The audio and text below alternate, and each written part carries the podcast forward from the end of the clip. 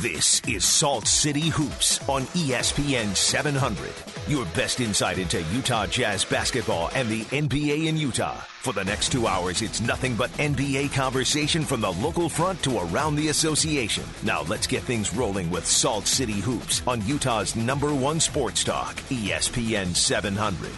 All right, welcome everybody into the Salt City Hoops Show. My name is Andy Larsen. I'm the managing editor of SaltCityHoops.com, ESPN TrueHoop affiliate for the Utah Jazz. Zach Harper, my co-host, joins me every week. Yes. He is at Talk Hoops on Twitter. I am at Andy B. Larsen. He is a knowledgeable gentleman. I am a Uh, I would say you're probably more knowledgeable than I. uh, about what exactly? Well, I don't know. I've been reading up on gravitational waves today, so I'm like really into space. I saw The Martian. I saw cool. Interstellar. Like I'm really into the idea that we may have time travel. Yeah, no, like this is this is kind of a thing now Yeah. that there's waves in in space. I mean, uh, I yeah, I, was- I mean, I only read the New York Times article, so I am I am a layman compared to. I read two articles today. I didn't understand either one of them, but I read two. Uh, but that I mean that makes you an expert in, Sure. in all of our eyes. I mean, uh, uh, that's so cool. I, I just think it's cool when when science is actually happening.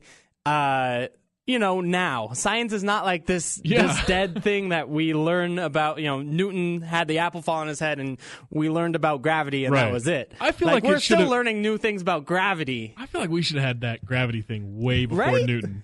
Way before Newton. Like that's really a bad look on us. Yeah, I, I, I you're right. That that was not that long ago. Like we didn't have a Somebody word for it. Like they were, oh out. yeah, it's got the dropsies or something like that. Like that should have been the name for gravity at some point. There was no way before. to describe how defenses went to a good shooter. you Right, know? yeah, it was just, uh, they're swarming. I don't know. Like, there just wasn't. We didn't have the language. I don't know what happened there. Anyway, this is not the science show. Um, this is the Salt City Hoops show where we talk about the Utah Jazz and NBA basketball every week on ESPN 700. Um, as always, we want your feedback on today's show, so please give us a tweet uh, at Andy B. Larsen or at Talk Hoops, like I said earlier, or you can always give us a call if you'd like, 877 353 0700. Uh, so you know what we're going to be talking about today is is a lot about the trade deadline. Uh, the trade deadline is one week from today, and you know there are only no more Jazz games left. Only what is it? Three games tonight. Uh, two games tonight. Two games And they're all tonight. happening right now. so I mean, we're we're very close to we we kind of know everything that there is to know about these players. We've got a good idea of what the trade market is looking like or shaping up to look like right now. And so we're going to be talking about that a lot, especially in the first hour. We'll be talking about the Jazz's recent run, uh, seven games in a row before losing last night, but still, we'll we'll call it seven and one in the last eight. That's pretty good. And we'll be going around the league. So much has happened in the league since we last ha- had our last show uh, last week. I mean, from coaches being fired to coaches being not fired to injuries to uh, teammates coaching other teammates uh, or choking, excuse me, Yeah. other teammates. Uh, I mean, there's a lot of stuff to discuss on today's show. A I'm pretty of excited injuries. for it. Our our pets' heads are falling off. Like there's a lot going on right now. Yeah, and oh, and then the All Star game. We didn't even mention that. Right, Like we- the All Star game, There's a All Star whole weekend. celebration this weekend. uh, of basketball. And so we're going to talk about that and, and get excited about the dunk contests and, and three point contests and stuff. NBA TV has had uh, the dunk contest on back to back to back all day today. You know, every year of the dunk contest since it began. Uh, when I left, they were in the 2004 Richard Jefferson era. yeah, you get like a lot of. Fred Jones in there. Yeah, uh, Chris Andersen was 2006, That right? And I think right. that was in maybe that was when I left. A couple of them, I think, and then I think we're looking at like who else is in there? Like Desmond Mason, who was actually Yeah. really good. He did it. Jason Richardson, who's great. I mean, just uh, okay. Skipping uh, ahead for just a second because I'm so excited to talk about it. But that Brent Barry dunk contest, That was kind of he's he's amazing. yeah. Uh, He was great in it. And Darvin Ham, uh, or wait, maybe Darvin Ham was the next year.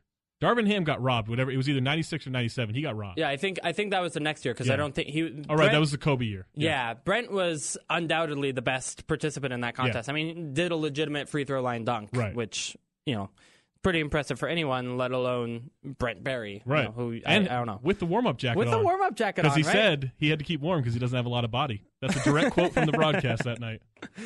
I mean, that's that's words of wisdom right Yeah. there. Anyway, let's talk a little bit about the trade deadline. Uh, especially, let, us start out from the Jazz's perspective. Uh, mostly because a, you know, we're in Salt Lake, and B, because I, I know a little bit about it. I've been talking to people inside the Jazz front office, uh, for, even from other teams, about what kind of the Jazz are looking for. Uh, and I, I think there is a lot to talk about there. Yeah. I get asked a lot what the percent chance or what's the likelihood the Jazz actually make a trade in the next week.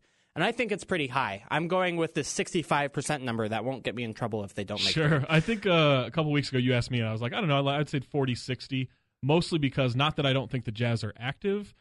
It's really hard to find pairings and teams willing to unload going into this free agency period right. because of the salary cap jump. That's the reason I think it may be an inactive thing. But I just want to remind people anytime I try to project activity at the trade deadline, I'm dead wrong. Last year, I didn't think there was going to be anything, and then there were 23 trades on trade nuts. deadline day. Yeah. yeah, which was absurd. I mean, even Adrian Wojnarowski, who's a king of all things like this, yeah. went crazy and was like, at I one can't point he was handle like, it. one he was like, we need to slow down. this is too much. So yeah, I mean, for uh, we we don't really know what's going to happen. Right. But from my point of view, there are just so many scenarios where the Jazz may be able to put together a trade that, in the end, I think something is likely. I don't think it's going to be world changing. You know, they're not going to trade. I can promise you, Derrick Favors, Gordon Hayward, Rudy, uh, Rudy Gobert, or Rodney Hood. Right. I mean, those are kind of the the four core guys, or really, actually, Dante Exum. Let's throw him in there. Yeah. That one might uh, honestly be because the Jazz value him more than any other team would at this point because they've seen more of him. Yeah. But uh, they're just not going to trade any of those five guys. So then it kind of becomes about improving the roster around the fringes, or I mean, really, starting point guard's not a fringe position. No, it's very important, and they, they, you know, their point guard position is okay, but it's not strong enough to where they don't at times run Joe Ingles at, at point guard Right. or Rodney Hood. Like, I mean, they've they've had to shuffle things around the three wing lineup and all that because it's not a strength of theirs, so they have to get creative. And they've been very good at it, but that doesn't mean they're not looking to upgrade. Yeah, I mean, even when Trey Burke has been healthy, they've gone to that three point guard line or three wing lineup Right. without a point guard on the floor, just because of you know matchups or whatever the case might be. Ideally, you would have someone who could kind of override that and be a better point guard. The other thing I was was looking at is that the point guard class in the 2016 free agency is is not deep at all. So if you're Oh, you're hoping to sign Yeah. a free agent who's going to make the team good for next season. Again, that's kind of the, the after which Gordon Hayward can opt out. So it's it's important that the Jazz are good. Yeah. Uh, it's it's going to be unlikely that you can sign someone who's a real difference maker in that class. I mean, you've got Brandon Jennings, Rajon Rondo, Mike Conley, and Matthew Dellavedova are your top four point guards in in the uh, free agency point guard Yeah, class. I mean Conley's legit. Conley's, Conley's you know, great. Maybe a top six, top eight point guard in the league, but yeah, I don't know that you feel like this is the destination for him. So then outside of that, you know, Rajon Rondo's looking for a big payday and long term security. I don't know that he makes this team better in any Right. way. Um, you know, he puts up cool stats, but I don't know how much impact he actually has. Brandon Jennings still coming off that Achilles injury and doesn't really seem to fit with what they want. I don't think you're breaking the bank for Matthew Dellavedova, although there is this Australian, you know, interest with the Jazz. Right. So maybe, but I don't think I don't feel like they're going to be like, "Hey, 60 million, let's do it." Yeah, and I, I'm not sure that Delly is the difference maker there. That you, Seems that unlikely. gets you over the you know Gordon Hayward. It's like I wouldn't have re-signed with the Jazz, Right. but since You- have got Delly, You I got this guy that now won't dive at my ankles. so yeah, I'm in. It's, just a safety or he issue. might in practice, Right, and exactly. so he wants to get as far away from Delly as possible. Yeah, I mean it, it could go either way. But I think that's why now is actually kind of an important time. If if you are looking at getting what I've been calling a bridge point guard, someone who can play for the rest of the season and play while Dante Exum recovers from his ACL injury, uh, has his second year in the league, and, Right. and you know goes through kind of those growing pains in, in both senses of, of the word, uh, that you've got someone who can play some minutes. And I think notably, by the way, the Jazz are, I can report, interested in picking up a bridge point guard. You know, Yeah. we've we've heard from some sources, I, or I guess reporters, I won't say who, but that the Jazz are won't acquire anyone there because of Dante Exum, and I I don't believe that to be the case based on my conversations. Well, I mean, it makes sense because you're not expecting Dante Exum to come in next year, you know, first year back from an ACL and say, "Hey, I'm a starting point guard in this league. I'm a great offensive option." You know, we know he'll be a good defender, assuming he stays healthy. But it makes sense that if they're going to be serious about one development of Dante and two making sure they can maximize, you know, the winning process right now, that bridge point guard becomes, you know, pretty paramount to to their future success. Yeah. On the other hand, you don't want to give up too much for him because it is only a year and a half, right? Right, Like, you, you, It's essentially a rental. right. It's a long rental, but it's a rental. Right. And you, you do have these. It's kind of like an insurance policy almost Yeah. for if Dante Exum turns out to be terrible next year, then maybe you look at re-signing this guy as part of a long-term solution Sure. at point guard. But that's not what the Jazz Or if hope will happen. Or if. Dante's amazing next year, you can flip this guy at the trade deadline, Right. and get more assets or another player that fits in or whatever. Right. Yeah, and, and so uh, now makes a lot of sense to acquire someone who can fill in one of those roles. Um, we've talked a lot about Jeff Teague Yeah. on the show, and I think rightfully so. Good, he's obviously the the number one point guard on the market right now in terms of conversation, at Sure. least. Uh, and truth be told, I think the offers seem so strong that I don't know that if the Jazz can really compete uh, against. You know, uh, there's a rumor that Indiana is offering George Hill for Jeff Teague. Uh, there's a rumor that Orlando is offering Victor Oladipo. I mean, those are those are nice players. That uh, you know, Yeah. Alec Burks is good too, but I think Hill and uh, Dipo probably have more value. I mean, Dipo definitely does. Yeah. Rookie contract. He's very good. I mean, the shot's been a little shaky for him, but he's you know he's definitely the best guy available. It seems to get that deal done. I guess you could make an argument of Alec Burks versus George Hill. I'd still take George Hill Yeah, in that I- situation, but I think I think an argument can be made for a healthy Alec Burks. Okay. And that's kind of what I think. You know, if, if those talks are real and, and that's the direction that the Hawks want to go, I think there is some potential in like a three way trade there, where uh, the Jazz get Hill, the Hawks get or the Pacers get Teague, and the the Hawks get Burks, and you know figure out different draft picks and whatever Right. secondary players. That Pacers backcourt of Jeff Teague and Monta Ellis looks a little bit weird. Yeah, I don't know Uh, about that, um, but but you know, uh, Indiana kind of needs to make a splash too. Yeah. and that's an upgrade. Yeah, it, I, I think so, and I, I think George Hill would fit what the Jazz do perfectly in terms Right. of being able to space the floor around two creative wing types, uh, playing excellent defense. I mean, he's he's been great at that, and you don't need a, a ton of playmaking, but I, I think he'd give you more of that than what uh, Raul Neto and, and Trey Burke have given so far. Yeah, he's not a he's not a more traditional point guard by any means, but he's someone who scores very well in the pick and roll. You know, he you can trap him and he, he's a little bit turnover prone in in some situations when he's really pestered, but you also have Gordon Hayward and Rodney Hood to kind of alleviate some of the playmaking things. So then he just becomes more of a shooter. He's a very good shooter, very good scorer in those roles. Yeah. Um. So I I mean, it, to me, that kind of determine what happens with Jeff Teague depends on what Atlanta decides to do. And truthfully, from what I hear right now, they're just asking for so much Right. that the Jazz are, are kind of saying, okay, you know, let's let's put off these conversations until Wednesday or Thursday next week, Which when makes sense, You actually want to talk with us. Yeah, exactly. Because right now you ask for a ransom. I mean, Right. if you're going to go buy a car, you don't say, "Hey, I'd like to pay as much as I can afford." like you try to get a little bit of a deal on it, right? So Yeah. there's that whole negotiation process. Also, something involving the Hawks. You know, there seems to be some rumblings that they're not totally convinced Al Horford's going to re-sign with them, and so if they move him, you know, that's going to be one ransom. And then that you get into the Teague secondary market. I mean, there there could be a very big shakeup regarding those two those two players. But on the other hand, Horford, you know, is a free agent this offseason, so really Horford's a little bit of a rental too. I mean, oh, absolutely, yeah. I mean, you're you're doing it so you have his bird rights. The, yeah, the, Jazz aren't in that market, but you No. know there are uh, certainly teams. It's interesting how much value he has, given that he is a free agent. I Yeah. guess in, in three months. Yeah, I mean, you really have to weigh how much you're willing to give up. Which I guess any trade, that's how it goes. Yes, well, that's a very Pert That's uh, uh, that's a, sentiment. That's the kind of trade analysis you get from me on this show. Here's one that I'm shocked that uh, was mentioned and, and talked about, and uh, no one laughed. Um, was he acquiring Ty Lawson? Ty Lawson is crazy, or at least has seemed crazy from an outsider's point of view. Has had two DUIs and might legitimately actually be going to jail at some point. I think he actually has had way more than two DUIs. Is it uh, two DUIs in the last twelve Yeah, months? right? I think it's been like over over the course of his career. I think it's been like four. Oh, I could be wrong about that. I know. I think it's at least three.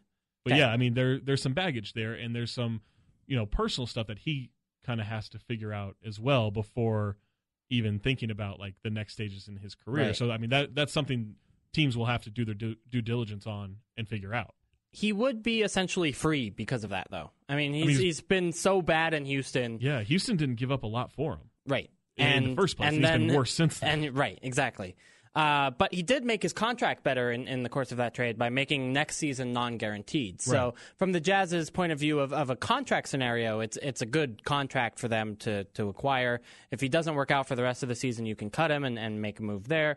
Or if if he is good, then you can keep him. Twelve million dollars next season doesn't kill you because you don't really have any big money to give out until the summer of 2017. Right.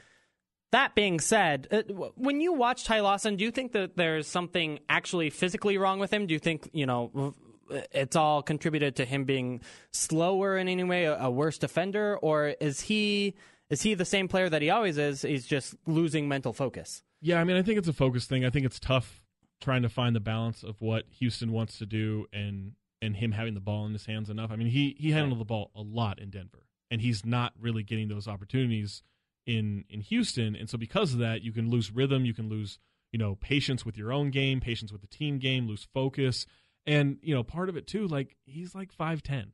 Yeah. You know, I mean, he's not a big point guard, so he's good for what he is, but you also you really give up some defensive stuff. I mean, even when he's all over Steph Curry in the playoffs in 2013, he was essentially a ball rack, like Mhm. that Steph Curry's just shooting in front of. I mean, there's no there's no real resistance there. He's not great at moving his feet despite being so quick. So yeah, I mean, there's some logistical problems with having him on the court, but when he is at his best, I mean, you know, stat, stats are stats, but like he's like an 18 and 8 guy who can really shred a defense. Yeah, and, and again, that's something that the Jazz don't have right now. I don't know how much the ball is going to be in his hands next to Hayward Right. and Hood, though. So you know, maybe he he has kind of the same problem. Probably not to the same extent that he did in Houston, but it, you probably want the ball in Gordon Hayward and Rodney Hood's hand over Ty Lawson. I, I, I Yeah, I mean, maybe, it probably it probably depends. Like, I mean, you could use Hood and and Hayward maybe smarter. Not that they're not using them intelligently now, but you can probably, you know, you can probably address some of the things you want to do offensively and and not have to rely on so much creation from those guys. Um, you know, at the same time, like, it's not like he would be playing with Harden anymore, who's essentially a gravitational wave, like just eating opportunities at, at all at all at all costs. way to tie that back Yeah. into to the science. I'm really into this today. I didn't know we would be. I mean, maybe that's a last segment thing. We can talk about which players are most gravitational yeah, waves. I've got thoughts. Okay. uh, yeah, no, I was The Lawson thing's interesting though because that's it's someone you would kind of just assume the Jazz would be like, no, we're not interested. right, and that they did not immediately say that. Like I, I kind of mentioned it as a as a blow off, and I wasn't blown off, Right. which I was I was I was surprised about. I got to be honest. Anyway, uh, look, there are other options though too. Uh, let's start with Jrue Holiday, who the Jazz just played last night. He fits what the Jazz would want to do in a lot of ways. I mean, Yeah. he unlike Lawson, he is big and long and, and defends pretty well. Uh, you know, shoots the ball pretty well. is is a pretty good passer. Uh, not a huge usage guy by any means, but I, I think he kind of fits conceptually into what the Jazz want to do and, and and their personnel. Yeah, I mean his the tricky part with him is he's been so injured over the Right. last couple of years that that really you don't know how much you can rely on him to play and play heavy minutes. It's gotten better as the years gone along, so that's a good sign. Um, I'm not as high on his defense Hmm. as a lot of people are. Like I kind of feel like he's great at stopping initial attacks and then can kind of get lost a little bit. But you know when you have Rudy Gobert and Derrick Favors behind you, I don't know that that's necessarily a problem. Yeah, I, I mean it's it's less of a problem than it might be on other teams, Right. certainly. Uh, and honestly, I think that's one thing that Quin Snyder has shown an ability to do is, is improve those guards off balls defense Yeah. a little bit, at least from what we've seen from Rodney Hayward and Gordon Hayward, or Rodney Rodney Hood and Gordon Hayward's development. Yeah. Uh, so I, I, I like that idea a lot. From what I hear, they're asking a ton for Jrue, and it sounds like it's not the sort of thing that the Jazz would want to give up, given those injury issues. Yeah. But again, if the team, if if New Orleans has to make a move right away uh, by Wednesday or Thursday, and, Yeah. and that price goes down, then absolutely the Jazz would be a team interested. Yeah, I mean almost any asking price is going to be different five days from now. Right. Just because that's how it works. As of right now, though, Yeah. too high. Uh, Darren Collison's an interesting one because, uh, again, good point guard. Uh, he's smaller. Uh, questions about his defense, I think, uh, are are fair. Sure. Um, but uh, obviously, would be a better point guard than any point guard the Jazz currently have. Yeah, I like I like you know, he he is a smaller point guard, but I like his ability to pressure the ball 94 feet. I Hmm. think you know you don't press in the NBA obviously because these guys are too good for it, but a guy who can make a point guard have to concentrate for 94 feet as he brings the ball up the floor and and um, you know initiates the offense. Darren Collison can kind of wear guys down in that way. It's hard to do that as a starter, though, which is presumably what he'd Sure. be in Utah. Yeah, I mean it's hard to do that as a starter, but if you manage minutes, you know, I think you can also pick your spots with that as well. Yeah, no, I, I think that's true. I, I think that would be a more likely scenario if the Kings weren't ostensibly competing for the Jazz with the Jazz for the Right. eighth spot. Although maybe their It recent slide tonight. kills that, right? Yeah, I mean, Who knows? if yeah, it, it really could. Uh, who their GM could change by next Anything week. could happen with the Kings. That's what I've learned. Some smaller ideas. Uh, C.J. Watson is barely getting back healthy with Orlando. Yeah. Uh, he was just marked active for last night's game, even though he didn't play. Uh, that being said, eh, eh, he's he's making five million dollars a year. I think he'd be a good fit. It's just kind of whether or not Orlando wants to would deal him for I don't know a, a reasonable price, and I Yeah. I, I th- think they might right. Like it- I can't imagine they're tied to a lot of the fringe guys on that roster. Right. So I can't. I mean, if you threw Trey Burke their way and it was like, "Hey, why don't you try Trey Burke?"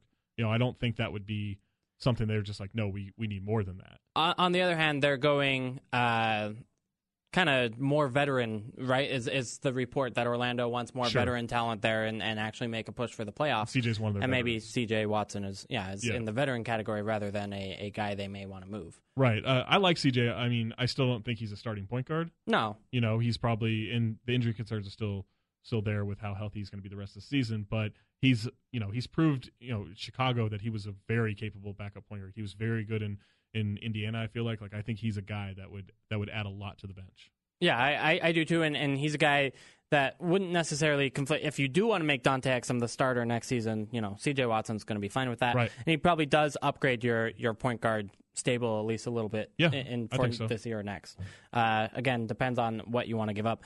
Uh, one of the Dallas point guards, I mean, really, Devin Harris is the only one that kind of fits this this year and next year contract criteria. Yeah. Uh, but Raymond Felton may also uh, be a, a, a fit in some sense. He's a free agent at the end of this season. Um, Deron Williams exists, although I can't imagine the Jazz ever trading for him again. Based Seems on unlikely. Ever, uh, what I don't know. Everyone's coming home now. But I mean, yeah, You know? I know it's not his home. he actually went home to Texas, the, but the Sports Illustrated article Yeah. is is coming. No, I I I would be yeah, I would be shocked if if the Jazz acquired Deron Williams. well, especially but- that would be tough too. Obviously, all the drama that went on, but as well, like if you bring him back, how many fans are expecting that Deron Williams to be there? You know, Right. and then that's a it's unfair. that's to kind him. of a hit. Yeah, Yeah, no, that's true. Uh, but I think there could be something there. I mean, apparently Dallas was interested in acquiring Jeff Teague too. Uh, Yeah. Again, according to rumors. So uh, we we don't. uh, If they were to acquire Jeff Teague, uh, they would even more need to give up one of their 89 point guards Sure. that they have on the roster with the I like same the birthday. Devin Harris idea. Um, you know, I know he's familiar here. Uh, I don't like the Felton idea at all. 'Kay. Like I think Rick Carlisle has worked wonders getting Felton to be a productive player this year. I don't know that that works everywhere. Okay. No, I, and I think that's that's fine. Yeah. Um, I think Quin Snyder is good at finding talent for guys. I mean, yeah, absolutely. but Carlisle is one of the uh, two best coaches in the league. Yeah, I put him up there. Yeah. So, yeah, I, I, I think that's reasonable. Uh, Shelvin Mack is another name there. Again, Atlanta has three really good point guards, maybe the league's best point guard rotation, just top to bottom, if you will.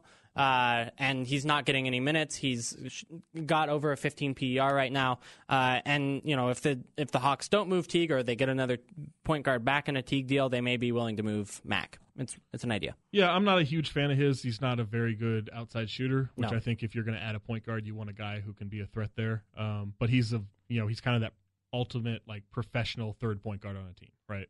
Yeah. Um, so anyway, that's oh, and one other thing while we're thinking about uh, the point guard spot, uh, I th- I think finding a home for Trey Burke is is not really a priority for the Jazz, but it's it's something that if they could check off and get value back, I think they'd do it. I mean, clearly his parents are upset from all reports. From I mean, you can read Benji Burke's and Rhonda Burke's Twitter account and find Sure. out that they're upset with Trey Burke's current situation in Utah. Yeah. Uh, so that's not that's not difficult to see, and and is kind of uh, made worse by the fact that Benji Burke is Trey's agent, Yeah, which that is that unusual. complicates things. Um, I don't think I follow enough player family members Like I follow Draymond Green's mom, Right. but I think that's kind of it, and I I'm really slipping on that because I had no idea that they were they were upset via Twitter. Yeah, they. I mean, they haven't been recently. I think they were told officially to to Yeah. shush, Maybe but cut it out, right? yeah, um, and, and because you know that sort of thing doesn't help say Trey's trade value if if he is traded. But right. Uh, the other thing is that when he's played fewer than twenty minutes this season, the Jazz are thirteen and four, which is a little bit unfair because he's played fewer minutes since Rudy Gobert and Yeah. Derrick Favors came back. But also, I, I think kind of reflects that Jazz don't necessarily need Trey Burke. Yeah, he's been a tough one because this is the year where he's really started to make shots, right? Right. Which is, and then that's when he kind of loses his role, which seems unfair, but that's just kind of the development of this team. I think he's a nice point guard off the bench in terms of like, let's see if this guy's hot tonight, Right. you know, and if this guy's hot tonight, ride him for eight minute stretches and and see if he can, you know, put a lot of pressure on the opposing defense. But you know, those guys are, you know, not a dime a dozen, but you can you can find those guys, and I don't know how much of a priority that then goes into your rotation of like having a guy who maybe fits more of a luxury role. Yeah, and, and I think we've seen kind of in, in clutch situations, Quin's wanted to go more with the triple wing sort of idea, Yeah. where you have a longer defender uh, kind of getting in the way of whatever the opposition is trying to do. And kind of like the Lawson thing, I mean, it's tough for a smaller point guard to be a, a good defender. Yeah. and that's you know that's just for what they want to do. Um, you know, maybe that's not fair to Trey. It's not like he can pick what size he wants to be, but Right. um, you know, he's worked really hard, and I think I think the fact that they they like him so much like makes sense that they would want to maybe do him a favor in finding him a home. You know, that kind of ties into like the respect they have for him. Yeah, and uh, you know if, if they can find an, an equivalently valuable or more valuable point guard on the market that they acquire, and I think getting some value for Trey Burke back makes some sense to do now. Um, it's not certainly something you have to do. You could do it in the off season Sure. and and still you know get value out of him then. Yeah. All right. Anyway, we got to take a break. On the other side, we're going to be talking about the the other trade situations about the Jazz uh, around the Jazz. Finding a, a third or fourth wing for the Jazz, there are some possibilities there. Maybe upgrading the big rotation as well beyond Derrick Favors and Rudy Gobert. We'll talk about that next on the Salt City Hoop Show on ESPN 700. Analytics and opinions on the Jazz and the rest of the NBA. This is Salt City Hoops on ESPN 700.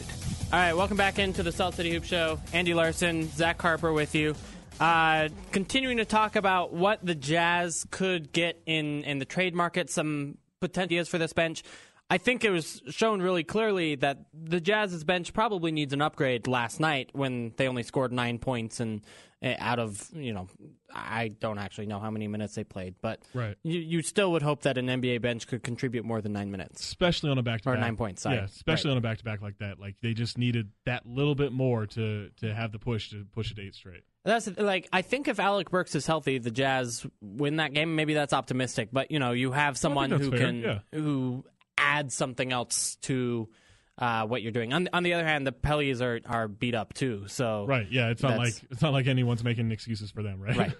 So yeah, I mean it, it goes both ways. But I, I think this idea that the Jazz need to upgrade their bench is is a real one, and and maybe the Jazz could make this team a lot better. Uh, w- Fairly cheaply, I think. You know, Yeah. you look at their crunch time lineups, and they've either involved Chris Net or Chris Johnson, who's uh, really a D League replacement level kind of player. He's nice, and I like that he hustles and, yeah. and Good energy, good defense. Can Yeah. hit a shot every once in a while. Yeah. yeah, I mean, not broken by any means, Right. but you know, could use an upgrade. Uh, or Raul Neto, who is again nice, but you can probably stand to upgrade him in, in a clutch situation, so defenses aren't dropping off of him as as much as they can. Right. So, um, some perimeter ideas and then some big man ideas, and we'll kind of run through them quickly.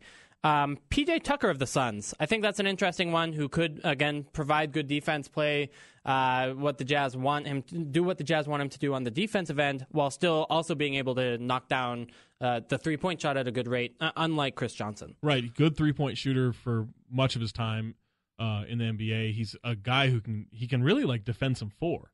Like, Right. he's a strong guy. Like he's not very he's not very tall, but he's a strong guy who can defend two through four pretty you know pretty competently. And I think that if he's if you're bringing him in as your third or fourth wing, that's that's really nice depth for you. What do you think? I mean, it's hard for me to say what the Suns would want for PJ Tucker because he's actually played more minutes than anyone else in a Suns uniform this season. Right. Well, I think Um, also too, but- like there's some teams that are out there for him, like Toronto's expressed interest, Cleveland's expressed interest. Like that makes it a little bit trickier because then you you know you're in a bidding. You got war. right. Uh, so I, I don't know how realistic that one is, just because of that bidding war. But you know, if if you were able to do it, you know, maybe for a, a late first round pick, that's not a crazy thing. Yeah. Um, on the other hand, the Jazz have done really well with late first round picks, right? You look Right. at Rodney Hood and Rudy Gobert and say, well, those were nice first round picks that the Jazz had. So Yeah, I mean, you're. I, I think that's a move more for like, hey, let's make sure we make the playoffs and and we're as dangerous as possible, right? Right. Like that's not really a. I mean, you can plan plan long term with him, but for PJ Tucker in the mix, like he's probably not part of like your top eight going forward. Yeah. Uh, Jared Dudley, actually, same sort of deal, I think, Yep. where he's going to be available. Has actually, just like Tucker, played the most minutes out of anyone on a, in a Wizards uniform. Yeah. Uh, does a lot of nice things for you, plays a little bit of three and four, and is probably ultimately going to be too expensive for this kind of pickup for the Jazz. Yeah, I think he's a guy maybe you approach with uh, with a healthy contract in free agency. He'll be sought after because a lot of guys, a lot of teams like him. Perfect veteran for your team, plays defense, knocks down shots, good ball movement, uh, just a really smart team defender. Uh, he's probably a guy that I think you you pursue in the offseason. I'm kind of just going around the league here, but Gary Neal currently uh, also for Washington. It kind of depends how much of sellers they want to be, but could be play some shooting guard minutes for you. Yeah, I mean, I think of him as kind of like a very small shooting guard. Uh, Yeah. very good shooter, like lights out shooter. You know, forty percent or better uh, a lot of the time, and and I think that Yeah, he can. 41% this year. Yeah, I think he I think he could add a lot in that respect, but not much of a ball handler, not much of a defender. Um, you know, I'm not sure how much he adds to the wing core. Yeah, fair enough. Uh, we're going down further down the scale. Bogdan Bogdanovic. I like him. You do? Yeah, he can play. Uh, good shooter.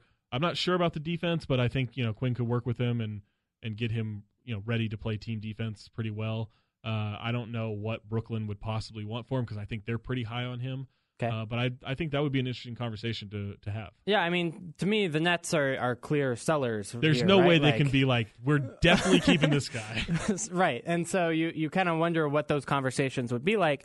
Uh, that team just needs assets so they Yeah. can have decision making free will in the future, right? Like Yeah, that's absolutely. that's kind of Just what they any- don't have right any now. Any kind of flexibility in the draft. Like Right. If it even if it's just a second round pick, like maybe that and Trey Burke starts a conversation. yeah, and, and the Jazz have seven second round picks in the next two drafts, so Yeah. they they plenty of these to give They away. could just throw them away like gift yeah, bags. but you could. party. I mean, you could do. Yeah, Trey Burke in a second. I don't think is an unreasonable offer for Bogdanovic, and, and Yeah, I mean, you can make you a to- case there. maybe you have to throw in a second second round pick that you know you can protect or something like that. But um, but yeah, I think that's I think that's a conversation starter. That being said, then you also have to acquire a point guard if you do that. But anyway, uh, unless you want to go one point guard all season long, and or how much. It also depends how much you like Eric Green too. I we haven't mentioned him yet. in right. these I, conversations I like him too, a lot. I don't know if that's some. I his ten days pretty much up, right?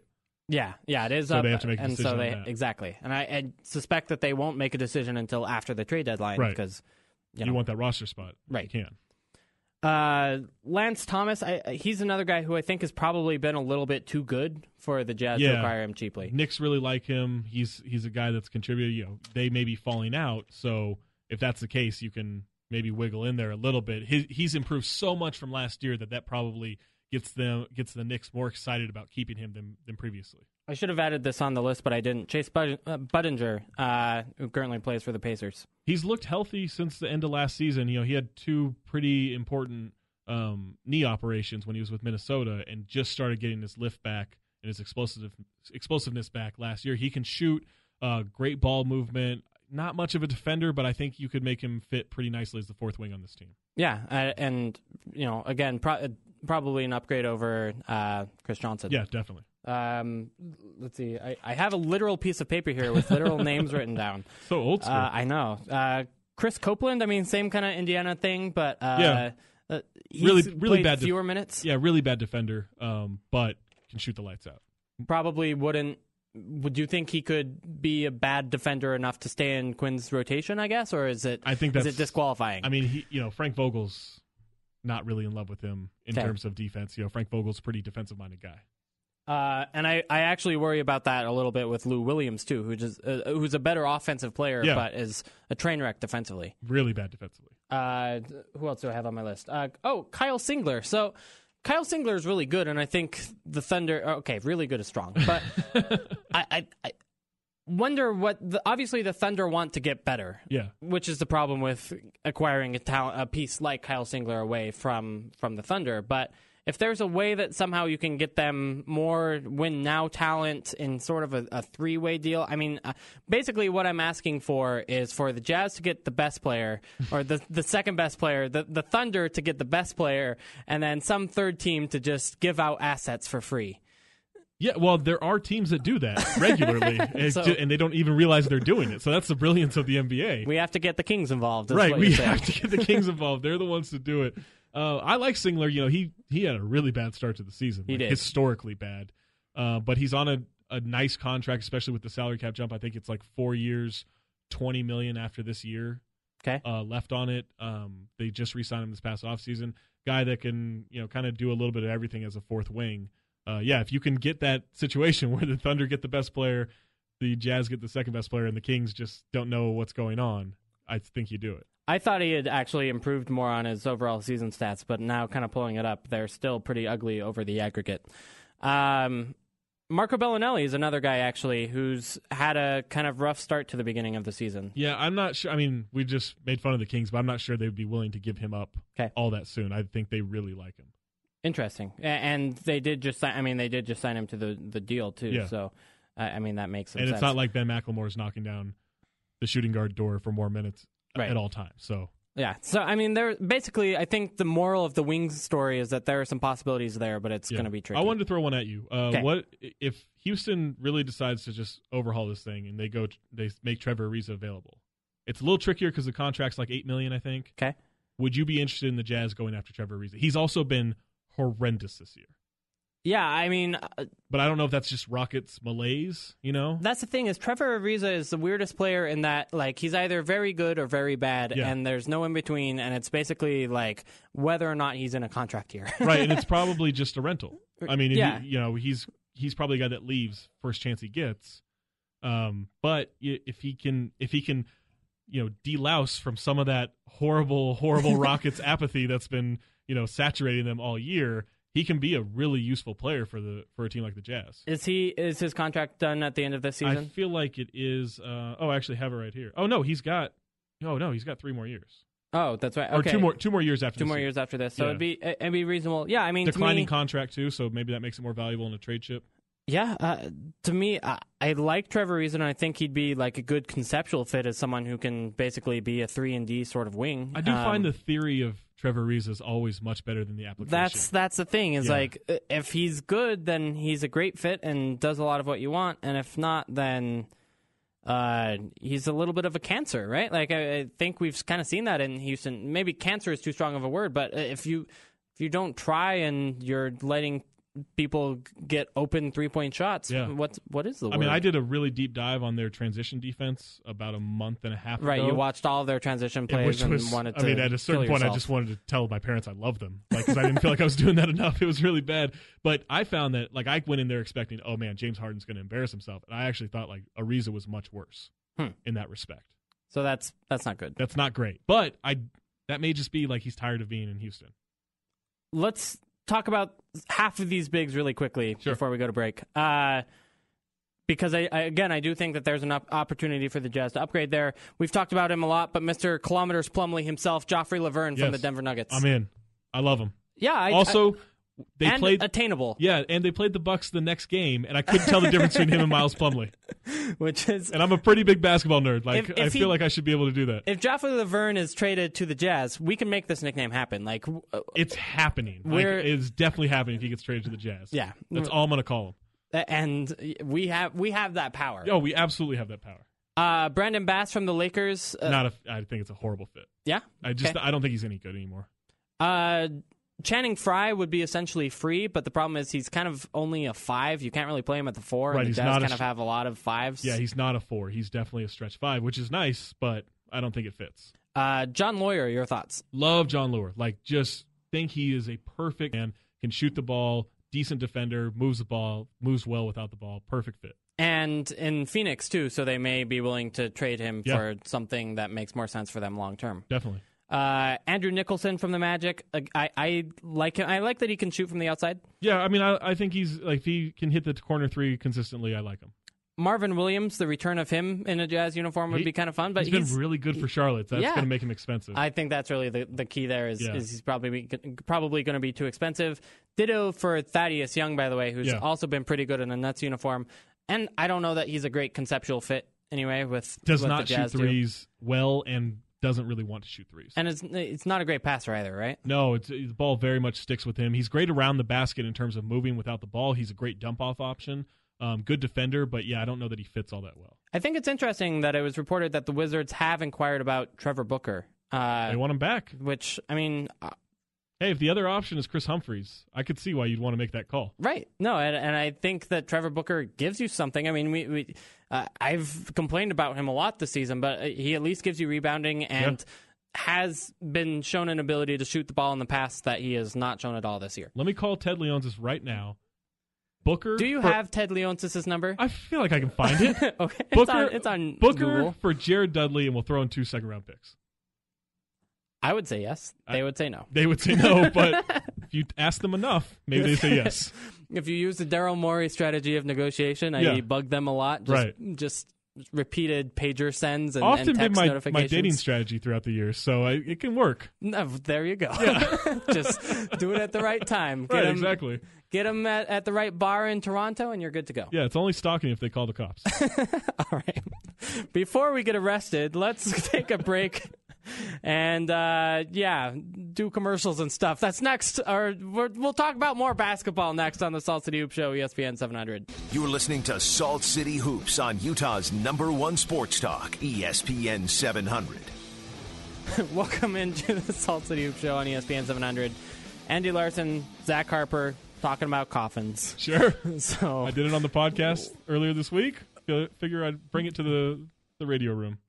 Um, one last trade, quick conversation before we go to the Jazz's win streak. Uh, you, mentioned that the Celtics uh, are going to be active during this Right. deadline. Uh, is there any match there between the Jazz and, and what the Celtics have on their roster? That's what I was wondering because I I think they're obviously they're looking to move their assets for a bigger piece, right? Right. Um, which I don't assume that the Jazz would be willing to do. It's not like they're going to be like, "Oh, give us Sullinger and Ol- Olynyk and we'll give you favors." Like that's not going to happen. Right. I just wonder if you can get involved in a three-team deal with them. Um, is there someone you maybe pick like a I don't know if a James Young. We were, we were talking about another wing. Like you know, he's more of a project, not a guy that's going to help right away. But maybe you try to pick someone like that. Yeah, um, but, you know, I like Tyler Zeller, although again he's a center, and that's probably not what the Jazz need. Right. Um, I, I mean, I like Amir Johnson and I like Jared Sullinger, and, and you know I like a lot of their bigs. It's just is and, and I'd be willing to give up a first round for them on value. It's just kind of whether or not there's a team out there that would that needs the picks and would give up value in return to Right. Yeah. I, mean, I think you And- definitely and- need a third team that is that is shuffling in there. But I don't know. Maybe if they make a push for Al Horford. Maybe you get involved and just kind of Yeah. pick off some spare parts here and there. Yeah, I mean, it, it- either like Teague or, or even Shelvin Mack kind of spare parts. Sure, there, yeah. some sort of a deal. Yeah, I, I could see that working out. Now, now I just want to play with the trade machine and see if, Sure. if there's something that we can make work there. Because I, I, I agree. I, it almost certainly has to be a three team deal because there's just Yeah. nothing. they- you don't really see a matchup there, right? Right.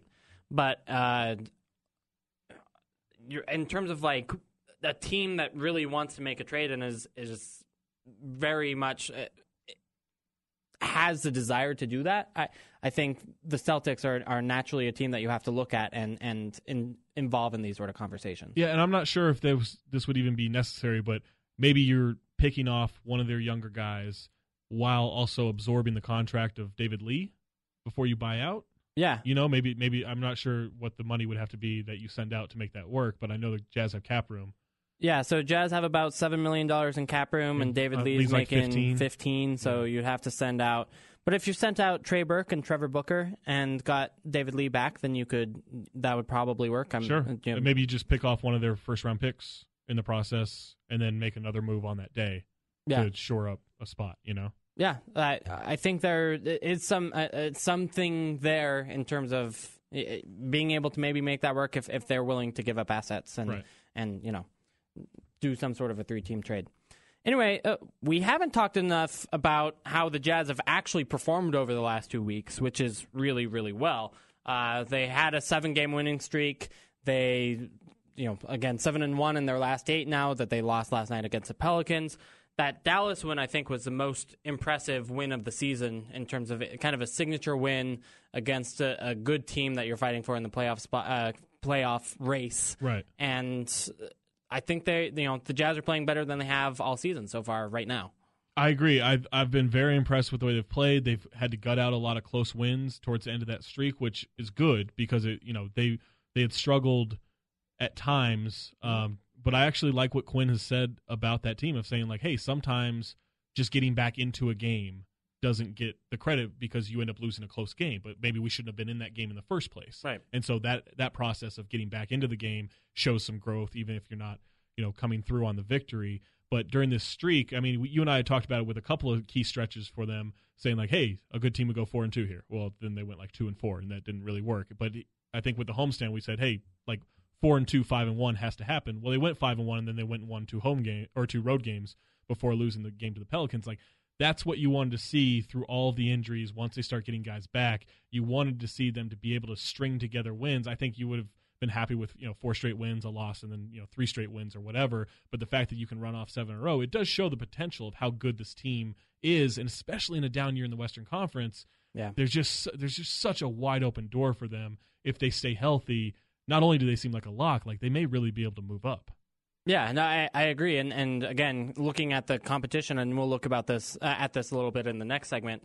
That they, they can move up if, if they keep playing as they have, and, and kind of the, the talent no one else gets hurt. I guess is really right. what, what if you know Derrick Favors or Rudy Gobert, or Gordon Hayward or Rodney Hood go down, then the Jazz have major depth issues. But uh, for the time being, this is looking like a team that's really coalescing and coming together into something that uh, really has an impact on on the other teams in the league. Yeah, and it's something that you you know it's tough for fans to be patient with that kind of stuff because you see frustration throughout the first two months when they're right. missing so many guys, and all you see are the losses.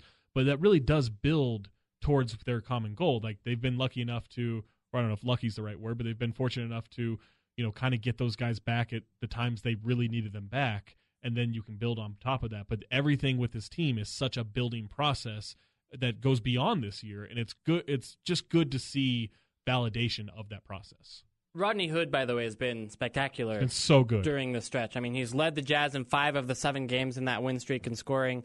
Has really, really impressed league observers with with how yeah. well he's been scoring the ball. What have you seen? Oh, he's just. I mean, you know, I wrote about him like a month and a half, two months ago. Um, and and he, you know, he was such a good pick and roll player. Well, he's he's just become such a good player. Like it's not even in specific situations. He's just become such a good player that you have to, you know, you have to consider him not just a key component of this core, but like very important, like yeah. really important guy who who affects the way teams prepare for him. Yeah, and and you kind of see teams who sent so many resources, defensive resources, to stop Gordon Hayward. Yeah. Now having to kind of split those resources, and you know we saw last night Derrick Favors get a, a lot of the scoring load uh, sent his way as a result of that kind of defensive attention on the wings. So yeah. it's much more difficult to guard. Yeah, and a lot of times you just want to make the def- the defense make a decision and then have a plan off of that decision, and now they have so many options to make that happen. You, you know, a lot of that's because Rodney Hood stepped up. All right, we got to head out to another break, but on the other side, we're going to be going around the NBA, talking about all the latest news and notes from around the league since our last show. A lot of trade rumors, a lot of uh, injuries, a lot of coaching decisions made this week. We'll talk about them all next on the Salt City Show on ESPN 700.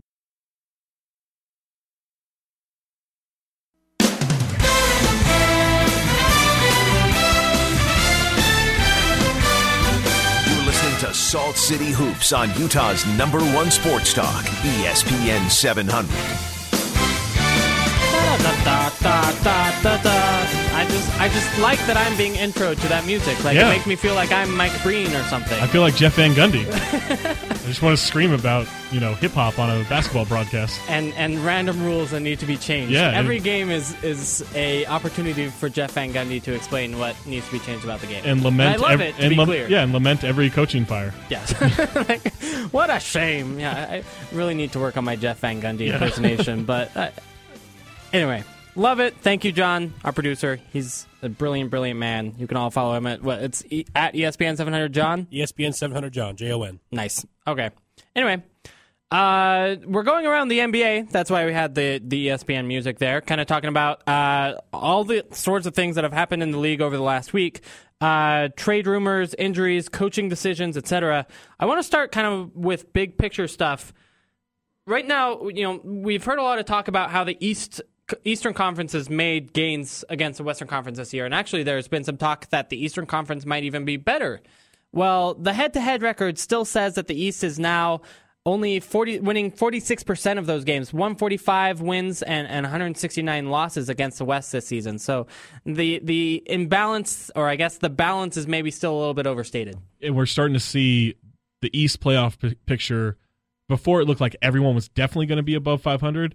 Now I'm not so sure about that. And before with the West, it looked like everyone was going to be below, or not everyone, but a couple of teams below 500 make it.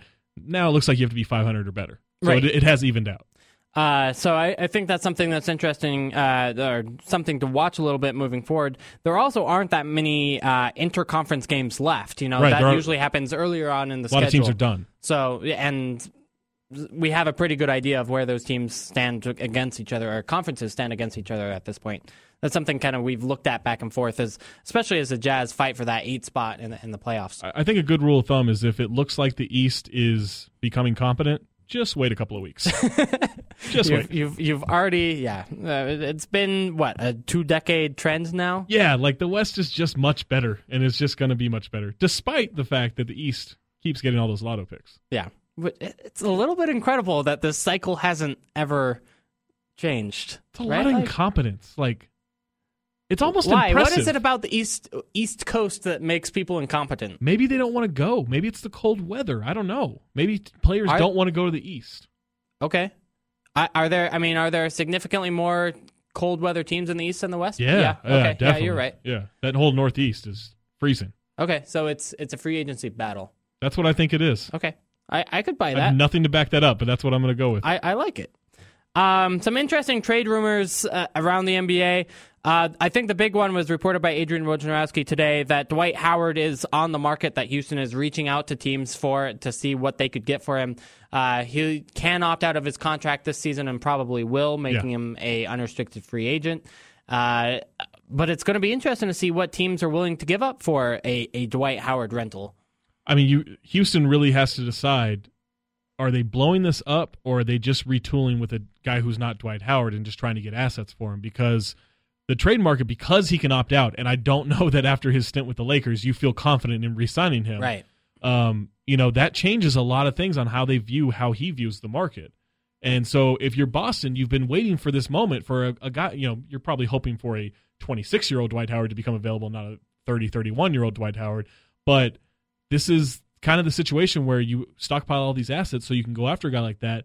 But why would you? I mean, there's some history there because Daryl Morey came up with the Celtics, so there's a better relationship there. Mhm. But if I'm Boston, why am I worrying about you know how much I have to give up to get Dwight Howard now if I just can maybe go push for him in the summer? Or I, yeah, I mean that's true. But then on the other hand, how many opportunities do you get for uh, to trade for a legitimate star? Yeah, that's true. Uh, I mean, but you also have to wonder like how much of a star does he have left in his yeah. career because he's you know he's he's still very good, but he's fallen off considerably since that back injury. Heck, do you want to be the guy, who- the team that pays him for four seasons at a max deal? I have an moving idea for this. What's that? and I kind of discussed this with uh, Matt Moore on my podcast today. Okay. Uh, Brooklyn sends Brook Lopez and Thad Young to the Rockets.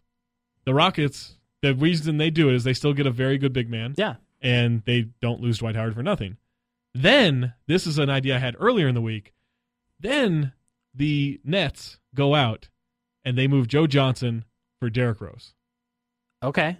and now you have two guys that maybe aren't what they used to be because of injuries, but at least you're interesting. And the, the Nets are so not interesting At all. that they've got to do something. I don't really know why Chicago does that, other than to just get rid of the whole Derrick Rose saga, and maybe that doesn't go over great with fans to get Joe Johnson. But you clear a year off the Yeah, you you- know, off the salary cap, I think that makes sense. You get yeah, Yeah. you get twenty million dollars of flexibility to use next year, right? And Chicago's and a you nice be a place, d- and you can sign. You can be a destination. yeah, I, I I like it. I'm going to call them right now. I uh, Four way call. you undersell yourself as a as a brilliant man. I mean, the, the gravitational waves of, of trade ideas. Yeah, I think was they're all on this side of the table, there. right? Yes. um, It was also rumored, by the way, that Rudy Gay is available, which I, I know is like the constant in trade negotiations. Well, it makes sense. but it does. The Kings have struggled. There is always a, a Rudy Gay bump once you trade him away. The team just gets better. Right. Memphis did it. Toronto did it. Sacramento wants that bump. And uh, I mean, given that, then who trades for him? I mean, I That's a good question. I don't know. it's weird. I you know, again, this is one that I've talked to the Jazz about a little bit, and they don't hate it as much as I expect them to. Yeah. But uh, given that you know he is a guy who can play three and four, gives you some legitimate size and, and does some things offensively that are nice. But no team's gotten better with Rudy Gay ever. Yeah, I mean, if you're like if you're Chicago, do you do you see if you can do it? Just because they've had so many injuries, you know, Mirotic is out past the All Star break with his with his medical issues. Uh, Noah's out for the year. I mean, do you do you take that risk and maybe you don't have to give up too much? Maybe you give up Taj Gibson and you can play a little bit faster, a little bit you know more perimeter oriented, which Fred Hoiberg seems to want to do. Rudy Gay's not a horrible defender. I mean, he's not Taj Gibson, but he's not a horrible defender. He's, there's some versatility there. Uh, you know, it probably takes more than just Taj Gibson. Maybe Taj Gibson, Tony Snell, but they don't really have wings to give right now. But I don't know. Like maybe that's a team that tries to reshuffle a little bit. Yeah, uh, I think that could make sense. There are some rumors, by the way. You mentioned Joe Johnson, but if uh, if they weren't able to get something for him in a trade, that he could even be released or, or bought out of his contract. And then uh, word is that he would then go to Cleveland and sign with the Cavs and make them a lot better. Uh, you know, that's obviously great for Cleveland. If the Nets could get something in a deal for him, I imagine they'd prefer that over the the money savings for this season. Yeah. but uh, It's such a big contract. on the other hand is right on the other hand is that worse you know is trading for Derrick Rose better for them than just waving him outright no, but if I, I mean, maybe this is petty. If I'm Joe Johnson, I'm taking every penny of that contract. Yeah. I'm not agreeing to a buyout because you can just go sign with Cleveland next year.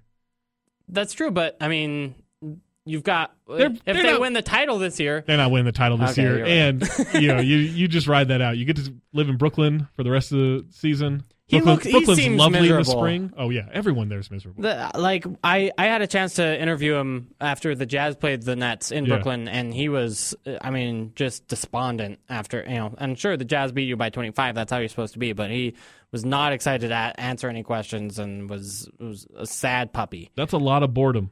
Yeah. That's a lot of boredom to endure as a player. I suspect that he would probably be willing to give up a couple of his million dollars to go to to Cleveland, the great city that it is. Yeah.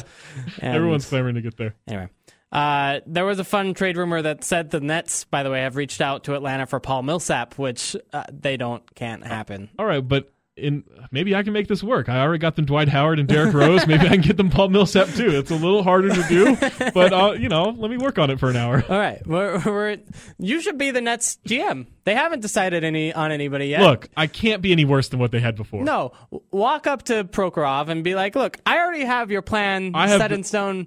This is this is what we're gonna Yeah. do. This is what you get when you hire Zach Harper as GM." You wanted Dwight three years ago. You didn't get him. I can get you him, and I know as much about the salary cap and the CBA as Billy King did. yeah, absolutely. So you're not getting worse. Uh, I think you have a lot to offer. I have a synergy account, so you don't have. Well, I probably, I probably want their synergy account. Yeah. They probably, I mean, I have a good one, but they probably have a better one.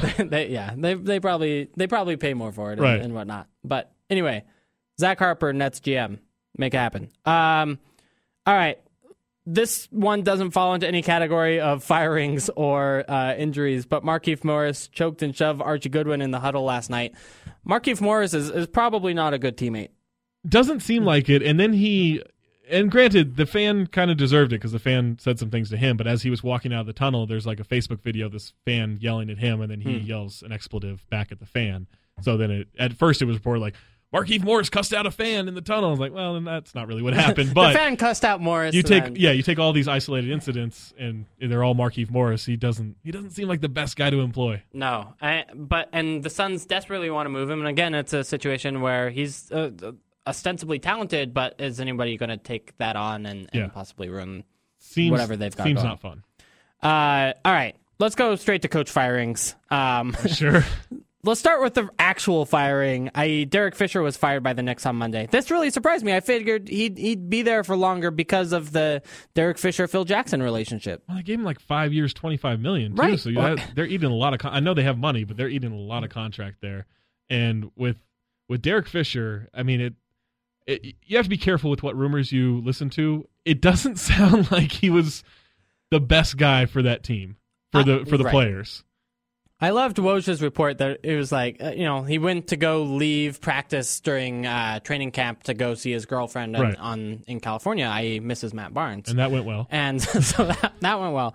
But then the the great line in that was, where would he have gotten the idea that it was okay to leave your team to go see your girlfriend in California? Cough, Phil Jackson. Like, it's an interesting thing that he's the guy who's actually firing him is is the guy who did the same thing 15 years ago It's when he was with, with Chicago. Just a thing where Phil's like, why, would you do this? And Derek's like, I learned it from watching you. like that's just the entire situation. Uh, yeah, I, I- that's it. Really feels like that. Except, it, you know, Derek's not coaching Yeah. Michael Jordan and, and Kobe Bryant and the Right. rest of it, and and a little bit that the triangle just isn't going to work as well in 2015 than it as it did in you know 90, 96. Well, especially because like all the good offenses have picked apart the triangle, what they like from it, and have implemented into the, a much more like you know open style of play. And so like all this read and react stuff is no longer revolutionary. It's just kind of like the smart teams do it. yeah, Uh, you don't have to play the triangle in order to get the benefits Right, of exactly. the triangle.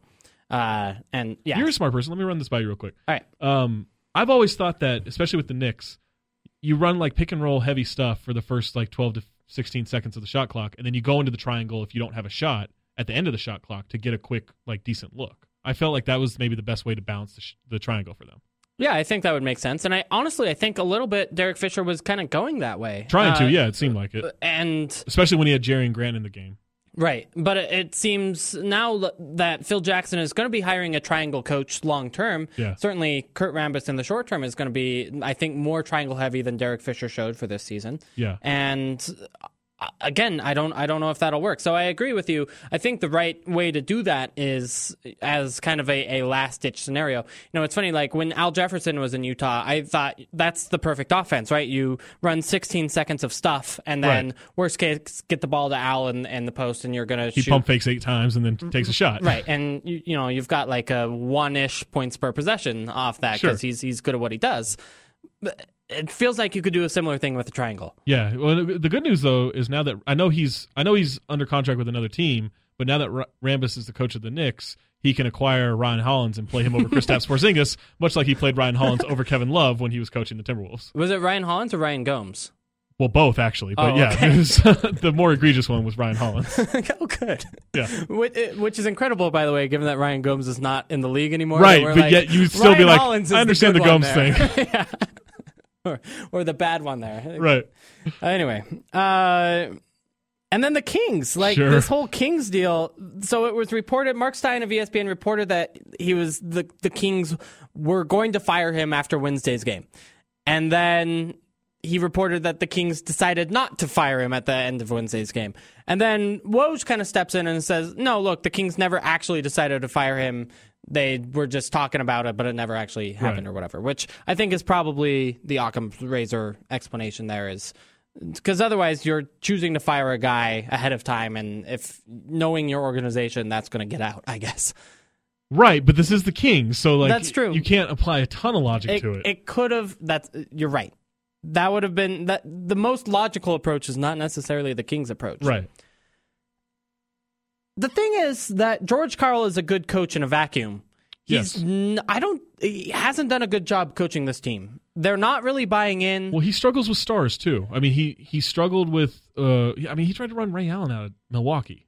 yeah. or yeah, Milwaukee. Um, when you know when he took over the Nuggets, he wasn't a huge fan of Carmelo, which you know, un- relatively understandable. But um, but still, like Melo was at his well, not at his best, but like a budding star at that point. Mhm. Um, and then he gets to Sacramento, and it seems like right away, it's almost like this establish your your presence with authority situation where it's like, all right, well, I, now I'm here, I'm going to get the star out of here, like move Cousins and whatever. And it's it's this weird thing where like you're right in a vacuum. George Karl, his stuff is really good. His stuff works, and you can win a lot of games with that. I don't know that it has postseason success, but you can at least like be in the conversation for for succeeding. which the Kings haven't been. So Right. you, you see why they hired him. But like you have to get the players on board. And if the players aren't on board, it's your job to find the the compromise. And he didn't find any compromise. Like he's just been unwilling to bend at all. Right.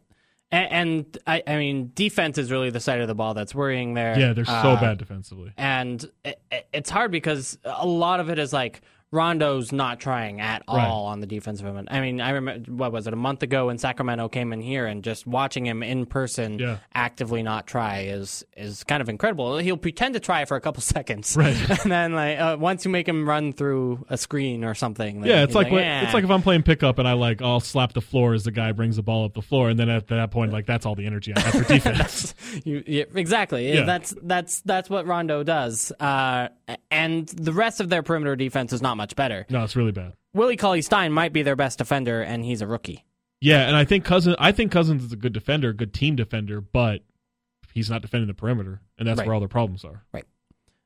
Uh, so But still employed. still employed though. Apparently, they had a five minute conversation Yeah. uh, over the phone, and they were like, "Well, maybe do better on the defense thing, and and we'll keep you around, I guess." I like that. That's the conference. Like Vladdy's like, I don't know. if you tried defending? George's like, all right, I'll I'll see. I don't I don't like these cockamamie, you know, theories of yours, but I'll try the defensive thing. It's just such a mess. I mean, why why is Vlade the GM there?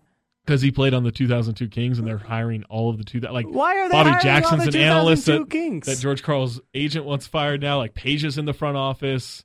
Um, I'm sure they're trying to find Jason Williams to bring him back. Like it's it's just this familiarity Why? it's- Why? Like because that's the Vivek only. wasn't there. But that's the only time the Kings have been good, and you have to market this. And so, like, I don't think a lot. Like, I think the Sacramento fan base is pretty up on the team, but I think they're if they're casual fans of Sacramento, you're like, hey, remember Vladdy? He that's when we were good. They're like, all right, we'll buy he tickets. runs the team now. right? Is, is any fan really saying that? Like Vlade, the guy in the suit used to be good, so You know, like the corporate the corporate people buying tickets might.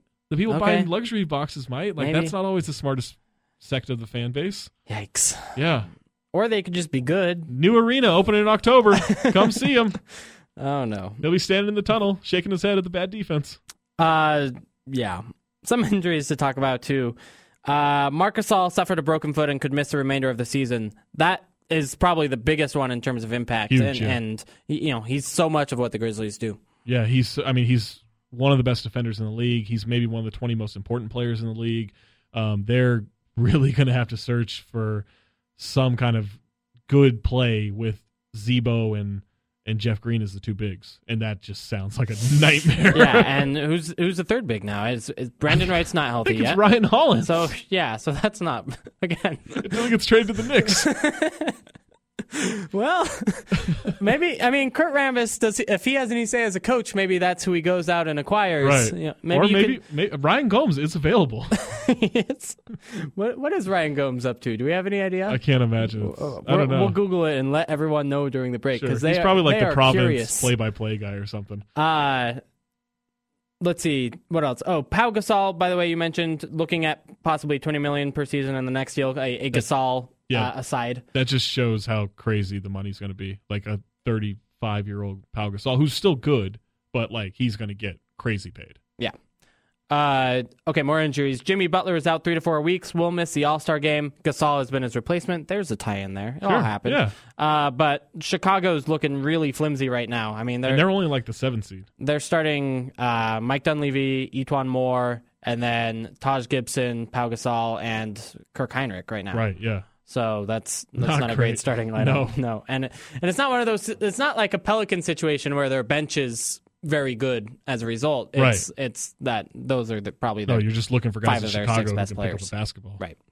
Uh, Manu Ginobili is out a month because something terrible happened to his testicular region, and I would prefer never to talk about that ever again. God bless you, man. I just feel so bad for the guy. I just be. do. That can't be fun. Uh, the Clippers suspended Blake Griffin for four games for punching out a trainer. Of course, his hand is broken, so he's still out for a little bit of time for for the injury itself. He's also fined another game's uh, pay that will go to what was it, disadvantaged children? yeah, some charity in, the LA picked out, area. Um, there's still trade rumors going around Blake Griffin. Uh, it's pretty. I, I think it's pretty clear he's not going to be traded. No. Uh, and I mean, is this four game suspension right to you? I feel it feels right. You know, Okay. like what he did was not good. They have to address it. You can't just let it go. Um, you know, the the injury is kind of the real punishment, right? Right. And then when he comes back, you know, it maybe it's just for for looks, but you had to do something. In four games seems I don't know if it's fair, but four games seems like a good amount. Yeah, I, I, I think they. I was a little bit surprised they didn't choose to do more and, and put a little bit uh, more attention on it, I guess, and Sure. and, and kind of make a statement, if you will. But uh, I, four games seems fair to me. Anyway, and on our last segment of the show, or of sorry, of the uh, segment, the last segment of the segment. Does that work? The Sure. last part of the segment. We're doing LOL Lakers. All right, uh, just a couple LOL Lakers things, both involving Kobe, because really the Lakers are Kobe at this point, for better and mostly for worse. Uh, Tyronn Lue had an interesting story now that he's available to the media all the time, where he blocked Kobe's shot in practice. So then Kobe wanted to fight him for the rest of the season, and then asked to play one on one against Tyronn Lue, which to his massive credit, he said no. Right. He was like, no, I'm going to lose that. Why would I do that? And then Kobe wanted to play one on one against every single new Laker acquisition in order to assert his dominance. You got to dominate somebody. are weird. Yeah, I mean they're confident. They're a confident bunch, and they they need to show that they're That's more the man thing, than you. like that. So confidence, I get, but if you were truly confident, isn't true confidence knowing that you're the best player without having to show it? No, that's why they're on the bright stages of the NBA. They gotta they gotta show it. But do you have to show it in practice? Yeah, you, You got to show it it at all times stages, the but media's going to show in- up, be like, "Hey, what happened today?" Well, Kobe destroyed Luke Walton in a game of one on one. All right, that's our game story. But of course he did. Like, uh, I- I don't know. It'd be a bigger story if they played and then Kobe didn't win. So you got to win. That's true. Yeah. You, you, if you're definitely going to challenge a guy, you have right. to win. Absolutely. And then uh, Paul George, the, the Pacers came back against the Lakers. And they were down four in the final minute and then ended up winning by six. Uh, but Paul George was asked, How did you drive by Kobe on a critical play? And Paul George answered, Well, he is old, which And- is accurate. And he looked old on that play because he went right by him. I couldn't believe that they actually kind of had that matchup. Well, that was uh, what I was asking on Twitter during that time. It was like, why is Kobe guarding Paul George? Like, is this just a, like a nice send off of like, hey, Paul, I really respect what you're becoming as a player. I'm going to let you get points against me right now. I mean, maybe Kobe challenged him to a one on one. Maybe he did. And Are Paul George and Tyronn Lue tight? Maybe that was like some revenge right there. I like it. Yeah. That's a good theory. Anyway, that's all we've got for LOL Lakers. I mean, I think there were like five Byron Scott quotes that I missed. Just go look up any Byron Scott quote, and it's all dumb. It's just all really stupid. uh, it'll be interesting to see what they do with the trade deadline. I mean, they, they don't really have assets. Yeah. Um, They've got some veterans that up, maybe you could But you could pawn off, but it doesn't seem great. yeah, it's not a great situation. But that's why we do hashtag LOL Lakers every week. Yep. So, woohoo! All right, we got to take a break. On the other side, it's All Star Weekend this weekend, which Yeah. we haven't really talked about. Dunk contest, three point contest, and the skills challenge with the smalls and the bigs. That's next on the Salt City Hoops Show, ESPN 700. Hoops on ESPN 700. Welcome back into the Salt City Hoops Show. Andy Larsen, Zach Harper with you. Uh, you may have just heard that promo for the the All Star game, which you can listen to here on ESPN 700 on Sunday. But our favorite part of All Star action is All Star Saturday, Yeah. where they have all the random little contests and stuff. And so we're going to talk about those random little contests and stuff now. My favorite part. First of all, let's. I, I'm gonna do the dunk contest first, so we are sure to have Yeah. lots of time to talk about it. I love dunk contests. It's my favorite part of the weekend. I don't buy like I the trendy thing now is to say, "Oh, the three point contest is taking over the dunk contest." No, it hasn't. Dunk contest, a great dunk contest, or even a a good dunk contest will beat the greatest three point contest every time. Yeah, because there's no flexibility in the three point contest. Right. You're just You're shooting, you're you're shooting. which I love shooting. I love to shoot a basketball. Like, don't get me wrong, but dunking's way cooler. yeah, you don't get any creativity. No, it's not like they're like kicking a ball up there. I mean, Maybe that's the way to go. that? Maybe that's that's what it's been lacking. Is, Yeah. is if that's not in the rules, then let's let's add it in. Let's Right. have uh, I don't know, Khris Middleton try it. There should be one rack where like JaVale McGee's jumping at you, Yeah, and you just have to shoot over him. I like that. Yeah. Or the or I'm not against a half court shot rack. Right. That could be like finish like add another twenty seconds to the round or whatever, fifteen seconds or whatever. You got to run to the half court and, and take those shots too. Yeah, I. That is actually kind of a bummer. Now the, the shooting stars thing is gone, where they have I to like the take all shooting the stars. half court shots. Like, Yeah. yeah, I, I mean that was really the only reason. Oh, we we have a caller. Yes, We have a caller ready to argue about us with about whether or not the dunk contest is good. Oh, come on. And I happen to know this is Ben Gaines. We were we were, he was my co-host on the the old Salt City Hoops show. Okay. Uh, and he is a staunch anti-dunk contest person. Ben, why are you an evil person and and why why should we shame you today? I so I have to admit I didn't realize you were that big a fan of the dunk contest. I like it. It's how why don't you like it? It's it's like it's only fun. I why know, don't you I like know. fun, Ben? I know I'm I'm an iconoclast. I I just I feel like what makes an amazing dunk is the drama of the in-game situation with the defender, or you know, like look at think about all the iconic dunks of the last decade. They're all facials. They're all they're all guys getting posterized, and you just don't get that with the dunk contest. I can appreciate I can appreciate the athleticism, but it's just I don't know. It's just not the same. if I, if I may have a rebuttal here, Ben, um, Vince Carter put like half his arm in it, in in the rim, and it was and it was amazing. And last year, Zach LaVine threw the ball up in the air, caught it, brought it around his back while back in the air, and and threw down a dunk. And those are way cooler to me than than a lot of the in-game facials because we don't get those anymore. Really?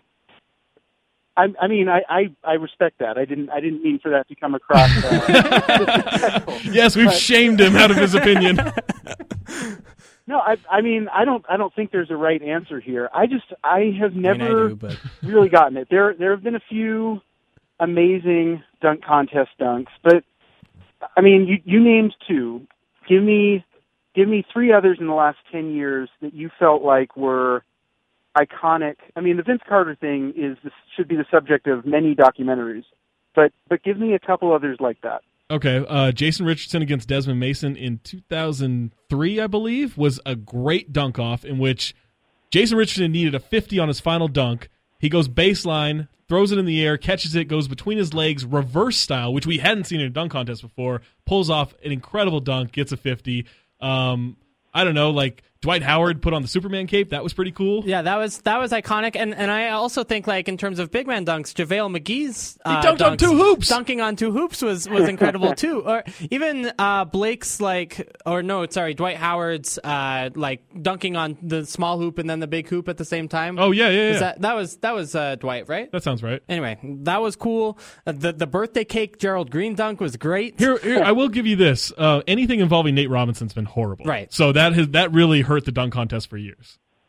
Yeah, I don't I don't know. I I guess I just tend to be it's a different strokes for different folks situation. I I tend to not be as into the gimmicks as I think a lot of other guys, but you know, Mazel Tov. I'm not I, by no means uh, am I trying to dissuade anyone from watching or enjoying the dunk contest. I just I remembered having this conversation I think with Andy. I didn't realize how into it Andy was, but I'm sure we talked about this a couple years ago on on an earlier version of the show. And uh, when I heard when I heard the beginning of the show, I, I just I, I had to call in before you guys wrapped up. I'll get out of your way. Don't let me harsh anyone's buzz on the dunk contest. But I've had I've said my piece, and now we can just enjoy All Star Weekend. All right, Thanks, well, guys. thank you, Ben. That was old man Ben Gaines joining us, And telling Ben- us to Ben's- get off his lawn. Ben's got to recognize he's talking to two pretty accomplished dunkers here. Like this is, He's talking to the wrong crowd. I mean, yeah. I, I've got I- a Nerf hoop in my apartment that is it's it's seen its fair share of dunks. not the like Little Tikes plastic one. no, but I'll get one of those and dunk all over it. Those are those are pretty sweet. I mean, I would always like lower my basketball hoop to Oh, yeah. seven or eight feet and Yeah. do some cool stuff. Yeah. If you're not, what? Do you, yeah, what are you I like doing? you giving yourself a little boost there, saying seven or eight feet. okay, seven. Fine, it was seven feet. Let's be real. But uh, I could dunk on the eight foot one, but I wasn't doing any tricks. right, you're not going like you're not reversing or like a windmill or anything Right. like that. Yeah. and you know, I was 12. I'll defend myself that way. anyway, the field this year, we haven't even talked about this. Uh, Zach LaVine's in it again, uh, defending champion Andre Drummond, Will Barton, and, Aaron Gordon. Uh, I know you like Aaron Gordon's chances uh, against Zach LaVine, who's a clear favorite. Yeah, I think he can challenge him. I'll still take Zach LaVine. Like Zach LaVine just does absurd stuff. He's just the best Like he he was doing like his leaper in the league. he's doing like his secondary dunks last year. Yeah. Um, and So that and, there's and more that's to, what he did. There's more to see this There's year. crazy more to see. Okay. with what he can do. Cool. Yeah, I, I, I he's do, gonna put on a show. Like I really think. Do you he. know what he's? I know two of the things he didn't do last year. I haven't seen them. I heard. I heard Can about you them. can you describe them? Uh, uh, one involves something absurd, like so something almost unthinkable from the free throw line. Okay. that is amazing. Okay. And then there's one that he sort of did uh, off the off the side, the support, but he can do something way cooler with it. Awesome. Yeah. All right. I mean, yeah. I mean, I was going to watch anyway, but even Ben Gaines, I'm sure, will be in now that you've, you've I'll say that. this: if Zach LaVine does this stuff in this year, he'll have been a better dunk contest participant than Vince Carter. Ooh. Wow. Yeah. I mean, He's Vince is the all-time great. He's, He- he's But what Vince never did was back it up with another one. If Zach true. does that, I think you got to consider it. wow. Okay. I'm I'm watching. All right. You've Saturday almost set me up to be disappointed, but I'm I'm, I'm ready for this. Uh, Zach LaVine cannot disappoint you unless he's playing defense. That's what I'll say. or point guard. or pa- right, or the other basketball things. But anyway, uh, three point contest. Zach LaVine may also disappoint you in shooting. Is that Sure. fair? Yeah. no, not a great shooter. He's not in the three point contest, but Devin Booker, Chris Bosh, Steph Curry, James Harden, Kyle Lowry, Khris Middleton, JJ Redick, and Klay Thompson are the eight participants in alphabetical order. Uh, Steph was the winner last year. I think he's again probably the favorite. Yeah. Uh, and I love Klay Thompson's chances. Klay's just, you know, maybe the, maybe the second greatest shooter of all time. I don't know. Like maybe that's too soon to say, but he's Hmm. he's historic. Like if you look at his, I think he's in his fifth year now. First five years, I don't think anyone's made more threes than he has in his first five years. interesting. So wow, I I like Klay's chances. I mean, Steph is Steph. Yeah, I'll still go with Steph, But- but because that would be just be stupid not to take him. But I think Klay's got a great chance. I, I like the field though because you, you do have like Devin Booker in there. You've got Yeah. a, a young guy who's going to be fun. Hometown guy Kyle Lowry. Chris Bosh, which is yeah, Kyle Lowry's in there, and he's a great three point Yeah. shooter. Chris Bosh is a big, which is fun. Um, anyway, and but the skills challenge to me is is probably I want to see. I'm more excited to see the skills challenge this year than the three point contest I'm with you. because of the introduction of the big men. Yeah. I mean, the skills challenge has always been a, a kind of blasé affair, but this year we've got DeMarcus Cousins, Anthony Davis, Draymond Green, and Karl-Anthony Towns all in a bracket. Uh, against and then the the smalls of Jordan Clarkson, C.J. McCollum, Emmanuel Mudiay, and Isaiah Thomas will will be in their own bracket, and then we'll see the small and big kind of face off in, in a final competition of of who is best at dribbling and passing and shooting. Like I'm just really excited to see like DeMarcus Cousins run down the floor and dribble. Sure, and like a lot. going around the cones and Yeah. throwing the passes. Yeah, I think it's great. Uh, my pick, Karl-Anthony Towns. Yeah, It's his to world win now. the, even even over the guards. I think so. Why not? He's probably a better shooter than all those guys Well, except CJ McCollum. Mudiay, yeah. Yeah, No, you're right. Even better than Isaiah uh, Thomas. Like he can shoot a I little bit. he's comparable to Isaiah Thomas. Okay. and he's got a long stride. Don't count out that long stride. Yeah, no, you're you're right. It's, I'm excited to see what happens because be it great. could be a train wreck. Oh, it could be And really if it's bad. a train wreck, then it'll be That's even better. super entertaining. if it's a train wreck, then next year we're getting JaVale in it. We and have if it's close, right? Then it, and if it's close, then it's even like that's that's entertaining for its own re- yeah. reasons. It's there- dramatic. It's a win-win situation no matter what. Yes. Anyway, lots of stuff to look forward on All Star Saturday. I guess there's a game Sunday too that you can watch, but uh, to me, Saturday is always the the highlight of the whole weekend. And really, the game you should just be listening to on the radio, right? Yeah, on, on ESPN 700, There you go. everybody's favorite radio station. Speaking of which, we're going to take a break. uh, next, we're going to be talking to Gordon Hayward. Uh, had a Players Tribune article written in his own words on why he's a video gamer and um, what he likes about that and whatnot. Anyway, that's next on the Salt City Hoops Show, ESPN 700. I crash, I can be a point dish, dime like Steve Nash. Call me Rip, cause I got the mid-range. Game on the line, call me King James. All right, so that's Gordon Hayward in his infamous rap "Too Big Yo."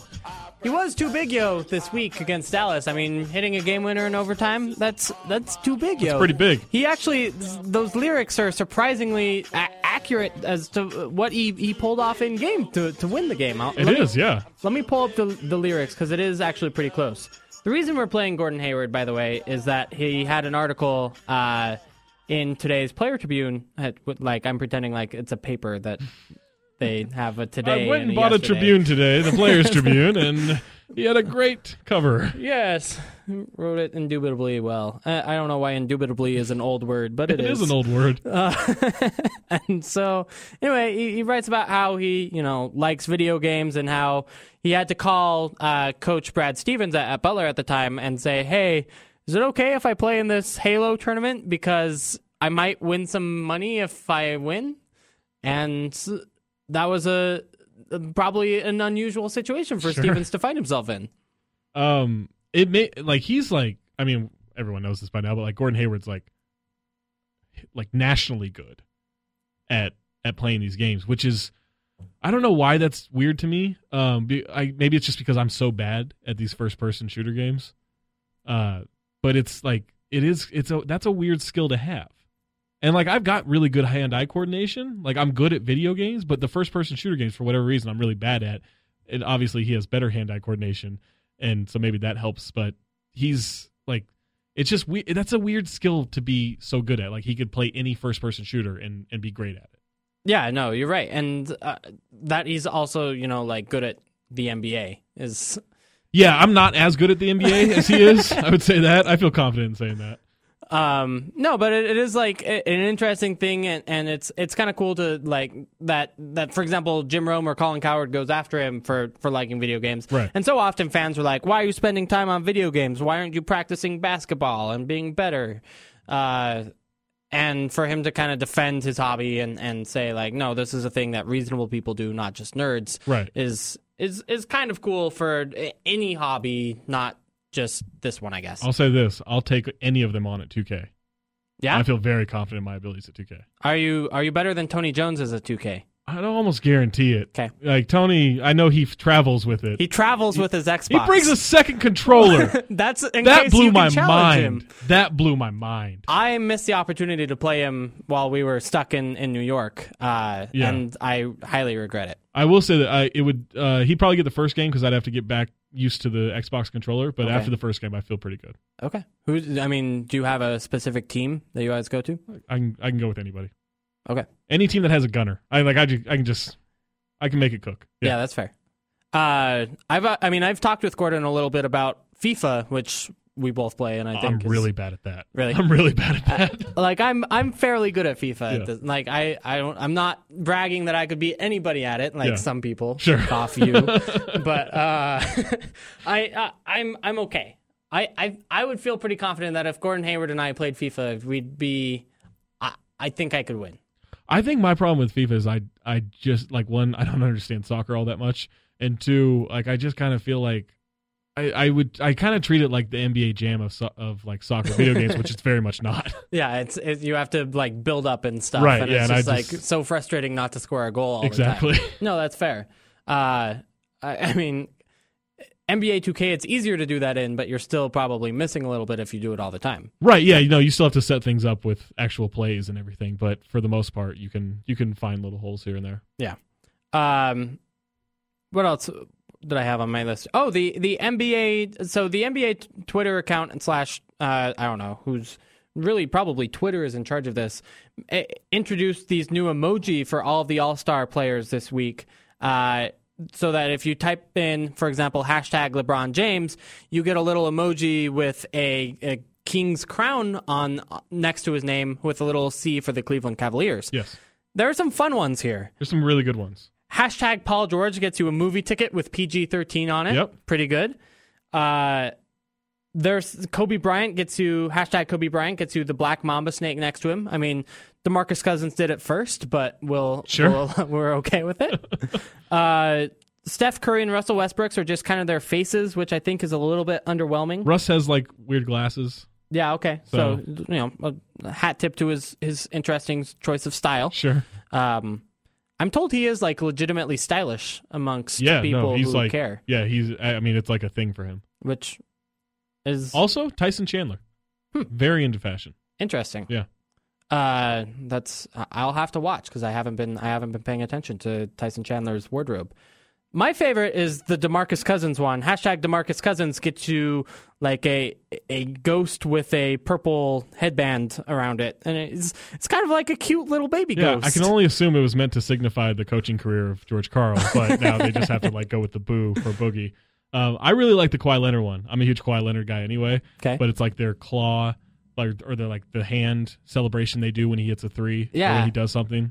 Yeah, I, I thought that was cool, and and given that some of them are not that cool, like I, I wish I don't know the Pau Gasol one is just sixteen, uh, his his number in, in the Bulls lettering. Kevin Durant, same thing, just thirty five in the Right. Thunder's lettering. Like you had all these cool opportunities to do something with Pau Gasol, like uh, or Kevin Durant. I, I don't know something about how Pau Gasol is the nicest person on the planet. Sure, or like a, just a th- like his thumbs up or something just a like big that, Pau smile, right? Or a pow hug or something yeah. like that. Um, but I mean, Kevin Durant. I know we're like making these up on the fly, but there's got to be something like. Yeah, there's uh, like the three point symbol, or because he has like Yeah. those three point layups shirts that he did with Nike. Yeah. Like, there's got to be something you. can I like with that. Um, Paul Millsap's is a lunch pail, by the way, which I kind of like, like. a lot. Andre Drummond's has a, his number zero in an actual drum emoji, Yeah. which is great. Uh, Carmelo Anthony looks like he's inquisitive as to why his coach just got fired. That's his face. um, why did this happen? Was Yeah. it wasn't me? uh, the Craig Sager one, they also did one for the TNT guys. Oh, did they? Yeah. I didn't see these. Oh yeah, the uh, Shaq is a, a chicken leg or a turkey leg. Okay. er, Ernie Johnson is a bow tie. Kenny the Jet Smith is a jet. Charles Barkley is a donut with a bite taken out of it. Wow. it. Reggie Miller is the three point symbol, so maybe they didn't do that for Durant for that reason. Oh, give it to Durant rather than Reggie. Yeah, I mean, Marv Albert's a headset. Craig Sager is an ugly tie. Chris Webber is kind of a, I guess it's a web with a C in there. Sorry, I get it. okay.